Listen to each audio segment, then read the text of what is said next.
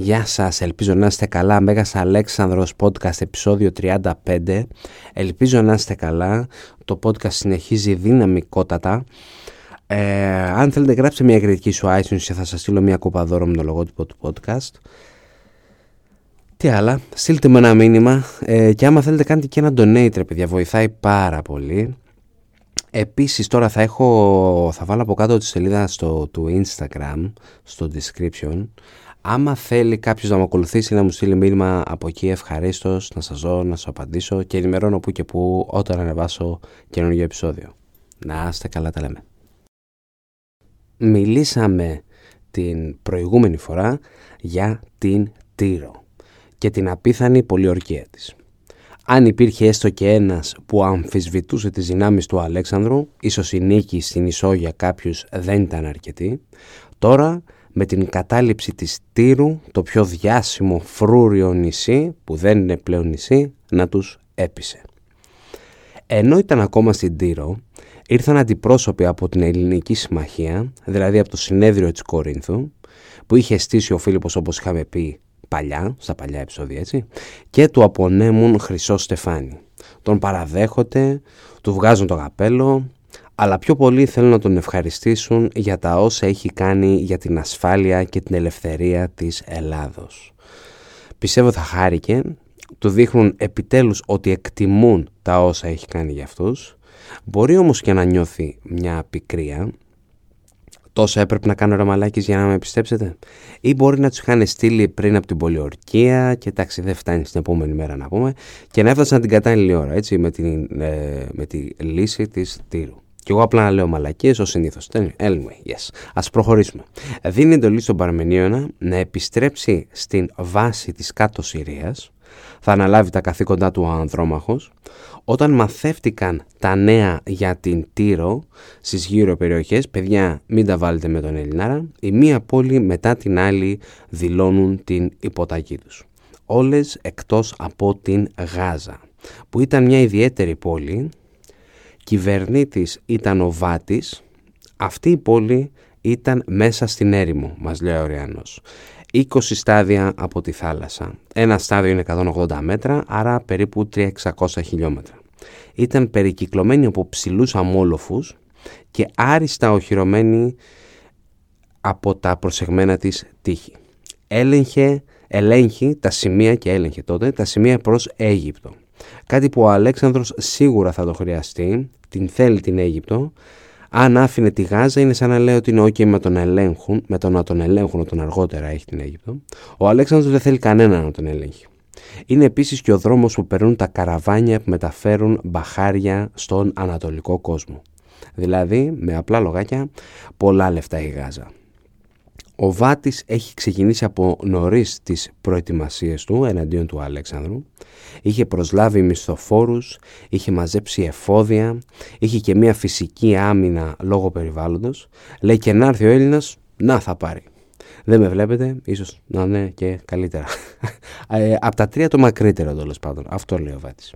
Ο τελευταίος που κατέλαβε τη Γάζα ήταν ο Καμβίσης βασιλιάς Περσίας, γιος του Κύρου του Μέγα. Τώρα από τα μέσα σε εισαγωγικά καλά παιδιά, ο Καμβίσης, όταν κατέλαβε την Αίγυπτο, σύμφωνα με τον Ηρόδοτο, είχε σφάξει ιερείς και 30.000 απλούς πολίτες. Οπότε θα λέει, ο Βά, θα λέει ο Βάτης εντάξει ρε φίλε ρε Αλέκο μου δεν είσαι Καμβίσης οπότε σε έχω. Αυτά τα πάνε κι άλλοι ρε κουμπάρε, πού πας να μπλέξεις να πούμε, εντάξει, anyway. Ο Αλέξανδρος δεν πτωείται, δίνει εντολή στον Εφεστιώνα να φέρει τον πολιορκητικό εξοπλισμό, θα έρθουν από τη θάλασσα μαζί με τον στόλο που είχε μαζί του από την Τύρο. Ο Αλέξανδρος με τους δικούς του θα κατευθυνθεί νότια, όπου αφού περάσει από το όρος Καρμέλ, ιδρύει ένα νομισματοκοπείο και το αφιερώνει στους τοπικούς θεούς, συγκεκριμένα τον Βάλ. Μετά θα πάει Σαμάρια όπου του παραδόθηκαν για τώρα. Μετά θα αλλάξουν γνώμη. Και κάπου εδώ μας λένε οι χριστιανοί ότι ο Αλέξανδρος επισκέφθηκε και προσκύνησε τα Ιεροσόλυμα. Αλλά κάτι τέτοιο δεν παίζει. Ε, και μετά θα φτάσει τελικά στην Γάζα. θα δώσει διαταγή στους σκαπανείς και στους μηχανικούς να κάνουν τη δουλειά τους. Στην ουσία ξεκινάτε στη σήματα και σκασίματα και σκαψίματα, συγγνώμη, στη σήματα και σκαψίματα. Οι μηχανικοί του λένε δεν γίνεται να καταληφθεί η πόλη λόγω αναχωμάτωσης. Δεν είχαν πού να πατήσουν οι πολιορκητικές μηχανές και άλλες μηχανές πολέμου που είχε ο στρατός, έτσι. Πάτε τώρα του λένε τώρα οι μηχανικοί να πούμε δεν γίνεται. Ρε φίλε, πάτε να μπλέξετε τώρα, πάτε να ρίξετε άκυρο σε έναν άνθρωπο που όπως πολύ ωραία λέει και ο κύριος Ράπτης τον τρέφουν δυσκολίες και τα ακατόρθωτα για αυτόν που είναι όλα καταρθωτά. Τώρα εννοείται ότι θα, δε, θα στενοχωρηθεί ο Αλέξανδρος, δεν θα το πάρει αυτό με, τη, με, τη, με την καλή τη, τη, φάση του να πούμε. Σε κάποια φάση θα μεταφέρουν τις μηχανές τους σε ένα σημείο που φαινόταν σταθερό, αλλά σιγά σιγά αποδείχθηκε ότι ήταν κινούμενοι άμμος και χωρίς να το καταλάβουν βρήκαν πολιορκητικούς πύργους μισοθαμένους και άντε μετά τώρα αυτά να τα βγάλεις έτσι. Και εκεί προσπαθούν να βρουν μια άκρη, βγαίνουν οι μισθοφόροι του Βάτη, τα αρχιδάκια έκαναν καλή ζημιά, κυρίως ο βασιλιάς μας θα τον βρει ένα βέλος στον ώμο, το οποίο διαπέρασε τον θώρακα του, είχε χάσει πολύ αίμα σε αυτή τη φάση, μάλλον θα είχε κοπεί κάποια αρτηρία, δεν είμαστε σίγουροι, σηκωτό πάντως έπρεπε να τον πάρουν, διότι δεν είχε τη δυνατότητα καν να πατήσει τα πόδια του, τον μεταφέρουν σε ένα ασφαλής μέρος εκτός πεδίου μάχης. Οι μισθοφόροι των Γαζέων δεν έβαλαν κόλο κάτω, συνεχές επιδρομές στους Μακεδόνες, βέλη σε όποιον έβλεπαν και φωτιά στον πολυλουργητικό εξοπλισμό. Ο Αλέξανδρος σκέφτηκε κάτι πανέξυπνο, λέει «Ok, αφού έχουμε πρόβλημα με την άμμο, άρα πρέπει να κάνουμε κι εμείς μια δική μας επιχωμάτωση». Πάνω δηλαδή από την κινούμενη άμμο θα βάλουν δικό τους υλικό και πάνω εκεί να πατήσουν οι μηχανές. Το χώμα που έριξαν έφτασε μέχρι το ύψος της πόλης, δηλαδή πάνω από τους αμμόλοφους που τους προστάτευαν. Τώρα τι έκανε ρε το παιδί να πούμε δεν υπάρχει έτσι. Φέρνει τελικά τις μηχανές, ξεκινάνε οι καταπέλτες το ένα χτύπημα μετά το άλλο, όπου τελικά θα δημιουργήσουν ένα ρήγμα στα τείχη. Η ομάδα κρούσης πετάγεται από τη μία για να κάνει ντου, μία άλλη μέσω υπόγειας σύραγγας μπαίνει και αυτή από την πόλη, μπαίνει και αυτή μέσα στην πόλη και μετά από μία άγρια μάχη σώμα με σώμα η πόλη έπεσε. Ο Αλέξανδρος κάπου εδώ ξαναχτυπάει, ένας δικός του καταπέλτης θα του ρίξει μία στο πόδι, κάποιος έκανε μαλακία σίγουρα, ο Αλέξανδρος εδώ πρέπει να είναι full ξενερωμένος. Τα έχει πάρει με τους Γαζέους και με το Βάτι, δεν θα τους φερθεί με τον καλύτερο τρόπο όπως θα δούμε και συγκεκριμένα στον Βάτι, αλλά στους Γαζέους 10.000 μαχήμια άντρες που τα έδωσαν όλα για να υπερασπιστούν την πόλη τους έτσι, ο Αλέξανδρος τους έσφαξε μαζικά. Γυναίκες και παιδιά θα πουληθούν στα σκλαβοπάζαρα, πήρε και για την πάρτη του πολλές ποσότητες μπαχαρικών από τις αποθήκες τους. Εδώ είναι που είχε στείλει στο Λεωνίδα, στον παλιό του δάσκαλο, ένα φορτίο 18 τόνων λιβανιού και μύρου, αρκετά μπαχαρικά που λόγω της, ε, πώς λέμε, μεταπόλησης θα ζούσε τα τελευταία του χρόνια σαν μπόλερο γέρος. Θυμάστε, το είχαμε πει αυτό σε ένα παλιότερο επεισόδιο, του είχε κάνει παρατήρηση του νεαρού τότε πρίγκιπα Αλέξανδρου. Όταν πρόσφερε θυσία και ήρθε η ώρα να ρίξει θυμία μας φωτιά, ο Αλέξανδρος έπιασε έτσι όμορφα και γενναιόδερα μεγάλες χούφτες και πέταγε θυμία μας σαν να έπαιζε σε ραπ βίντεο κλιπ, έτσι, yo, yo, yo, yo. Και του λέει ο Λεωνίδας, όταν με το καλό κατακτήσεις τις χώρες των μαχαρικών, τότε να πετάς όσο θυμία θέλεις. Μέχρι τότε μην το σπαταλάς. Όταν του ήρθε το φορτίο είχε και ένα γράμμα. Την επόμενη φορά μείνησε τόσο τσιγκούνης απέναντι στους θεούς. Παλιά μου δάσκαλε φαντάζομαι κάπως έτσι πώς θα το είπε. Στους δικούς του πάντα ήτανε καλός. Όπως τη μάνα του, την αδερφή του, συχνά τους έστελνε δώρα. Αυτό ίσως οφείλεται ότι εκτονόταν στον αντίπαλο. Ο Βάτης, όπως θα δούμε, ο κυβερνήτης της Γάζας όπως έχουμε πει, η ιστορία δεν τον έχει βάψει με τα πιο όμορφα χρώματα. Ήταν και ευνούχος ο Κακομύρης, αρχίδια μηδέν, άρα τεστοστερόνι μηδέν.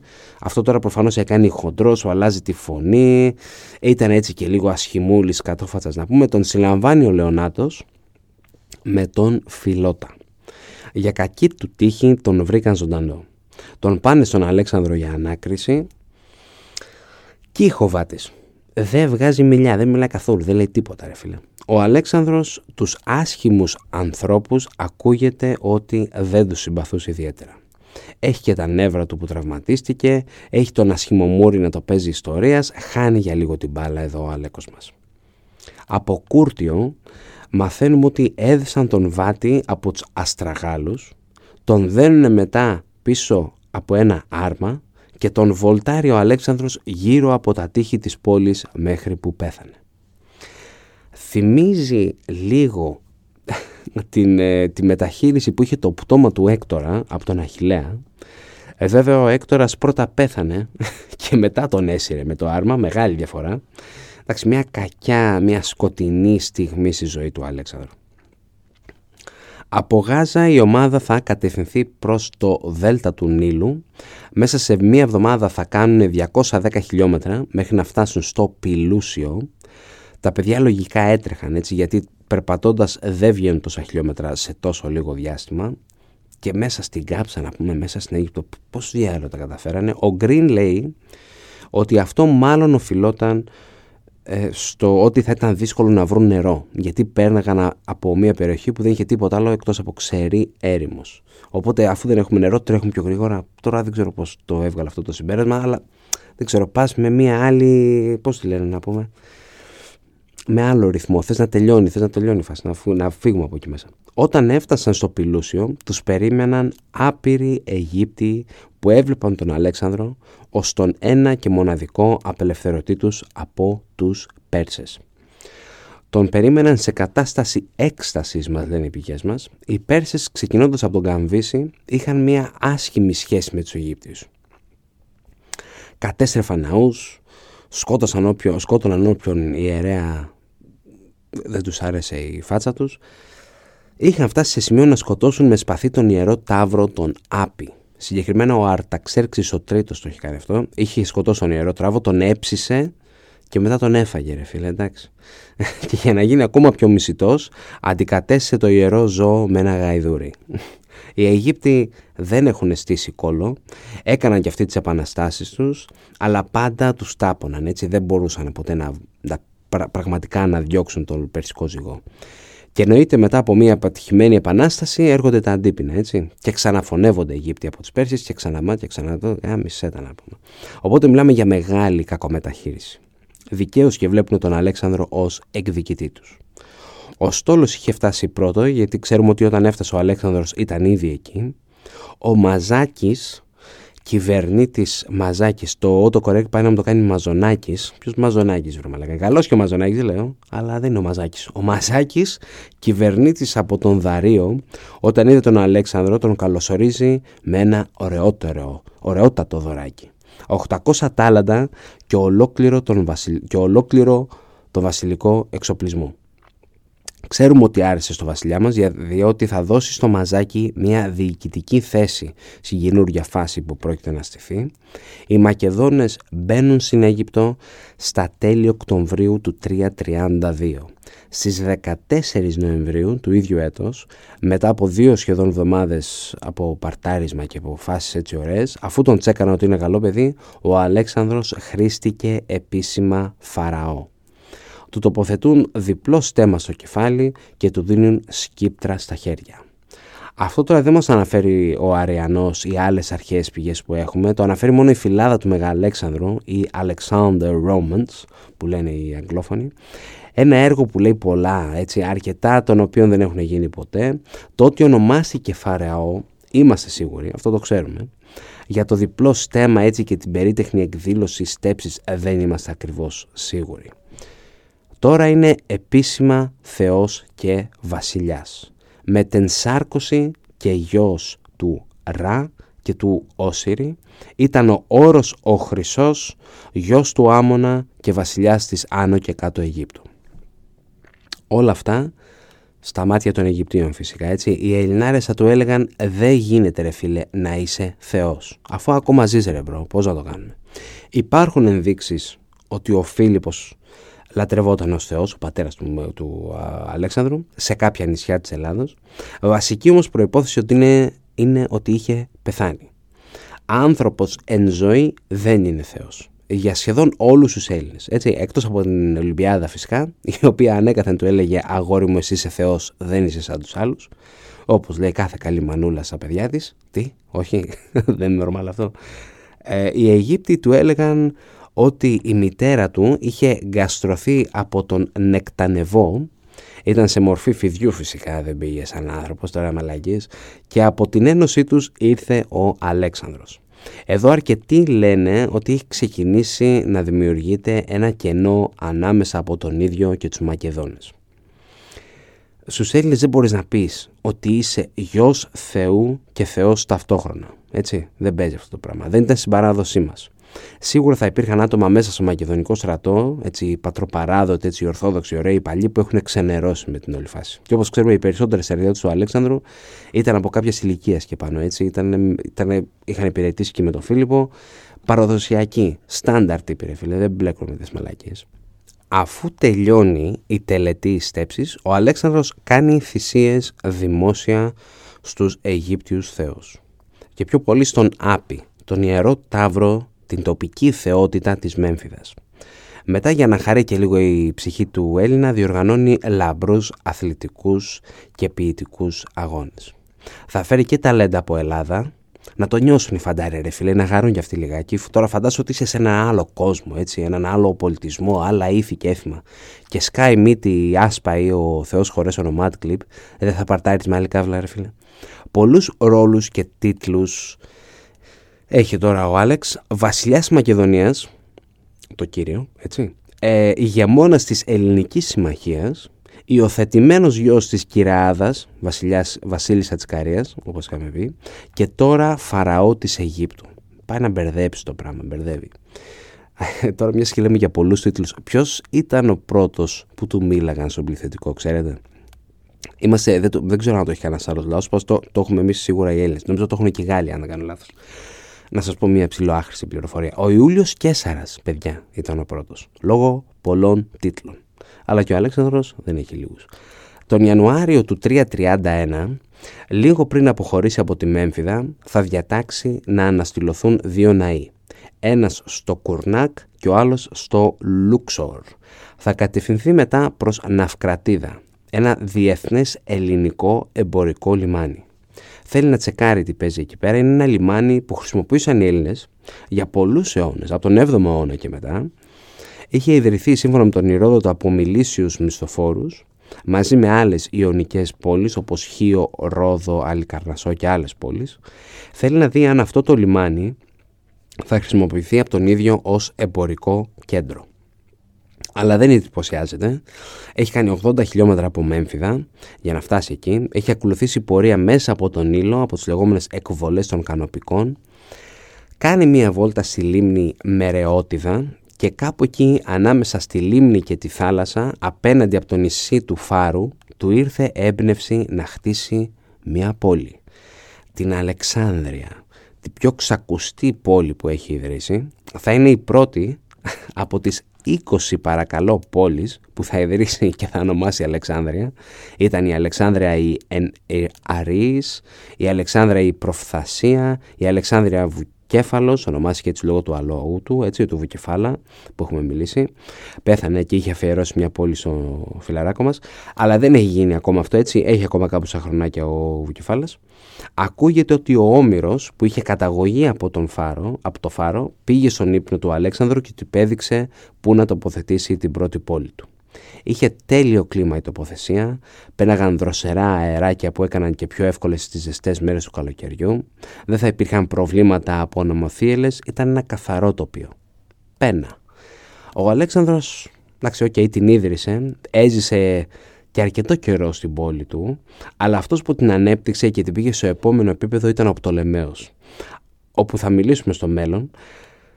Ε, αυτός ίδρυσε ίσως το πιο σημαντικό πράγμα στην Αλεξάνδρεια, την βιβλιοθήκη της Αλεξάνδρειας, την πιο σπουδαία βιβλιοθήκη στην ιστορία της ανθρωπότητας. Ακόμα και σήμερα έτσι δεν υπάρχει μία βιβλιοθήκη, εντάξει μπορεί αυτό να μην ισχύει λόγω του ίντερνετ να πούμε, αλλά και πριν από το Ιντερνετ, φαντάζομαι δεν θα υπήρχε μία βιβλιοθήκη με το πλήθος γνώσεων που είχαν μαζευτεί τότε. Έτσι. Είναι λίγο, λίγο δύσκολο να πούμε πόσα γραπτά υπήρχαν, γιατί ήταν σε μορφή παπύρου.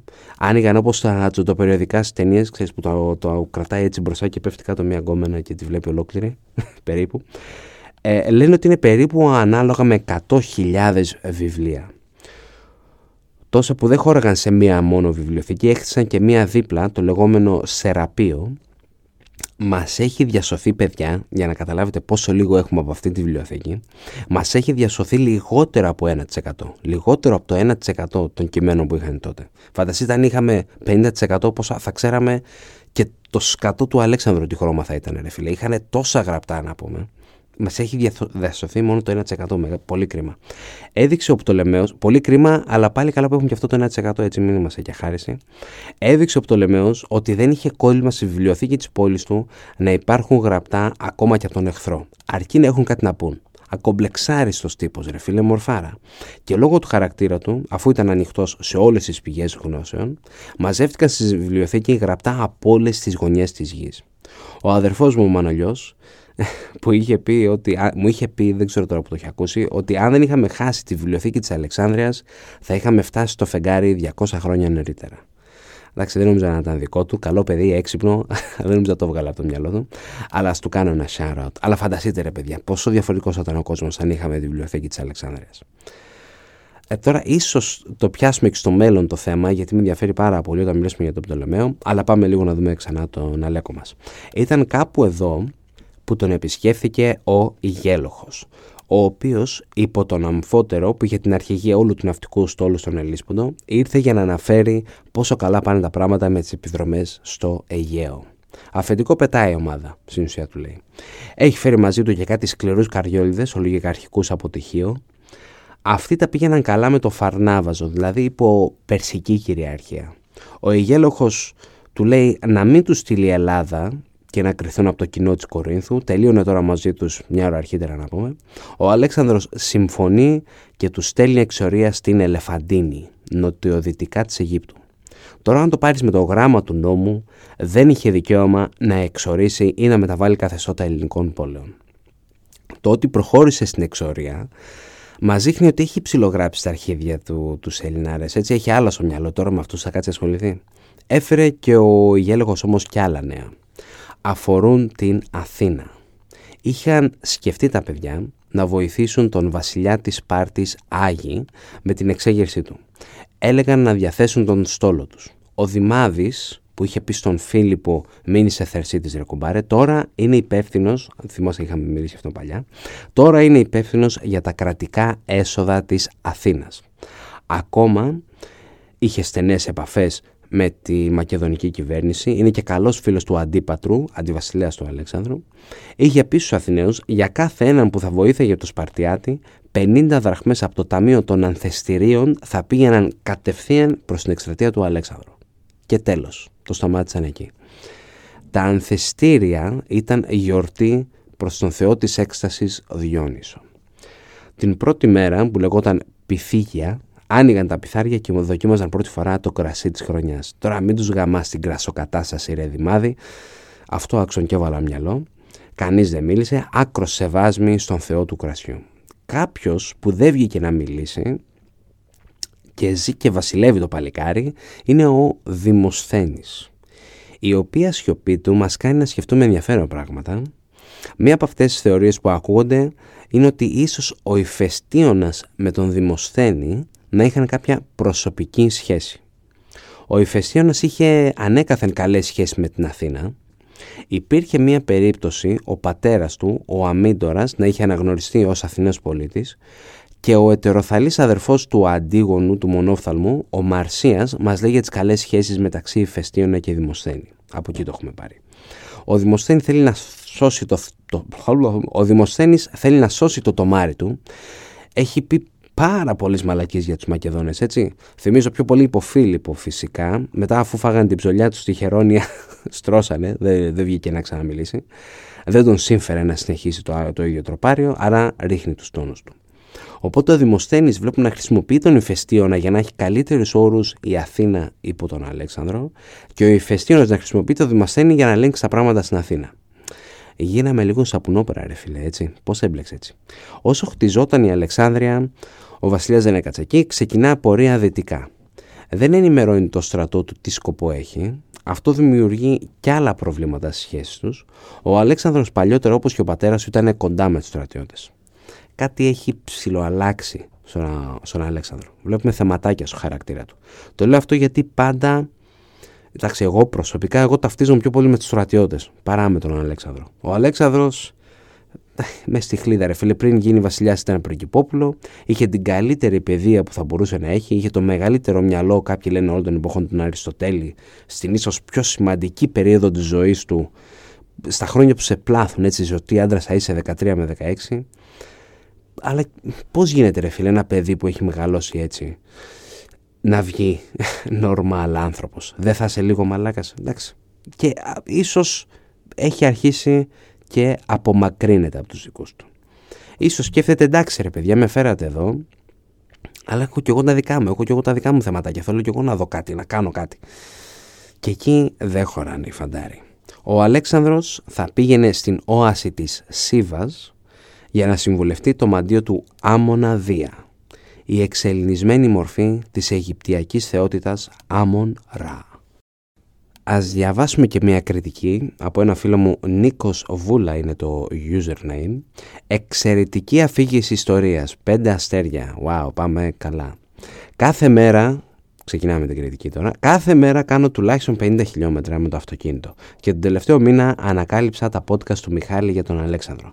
Καταρχήν, αν και διαβάζω ιστορία πρώτη φορά, κατανόησα το ρόλο του φίλου που για την προσωπικότητά του. Η δουλειά που έχεις κάνει και ο τρόπος αφήγησής σου μας κάνει την κατανόηση της ιστορίας κάτι απολαυστικό. Σε ευχαριστώ πολύ, συνέχισε έτσι. Αγορίνο, με ευχαριστώ πάρα πολύ για την κριτική. Στείλε μου ένα email στο alexandros.cast.gmail.com ή θα έχω ένα link από κάτω για τη σελίδα μου στο facebook και στο instagram για είμαι στο instagram πιο πολύ, το facebook το έχω ψηλοπαρατήσει η αλήθεια είναι και δώσω μου τη διεύθυνσή σου και θα σου στείλω εγώ ένα δωράκι από το podcast. Να είστε καλά παιδιά, καλή συνέχεια.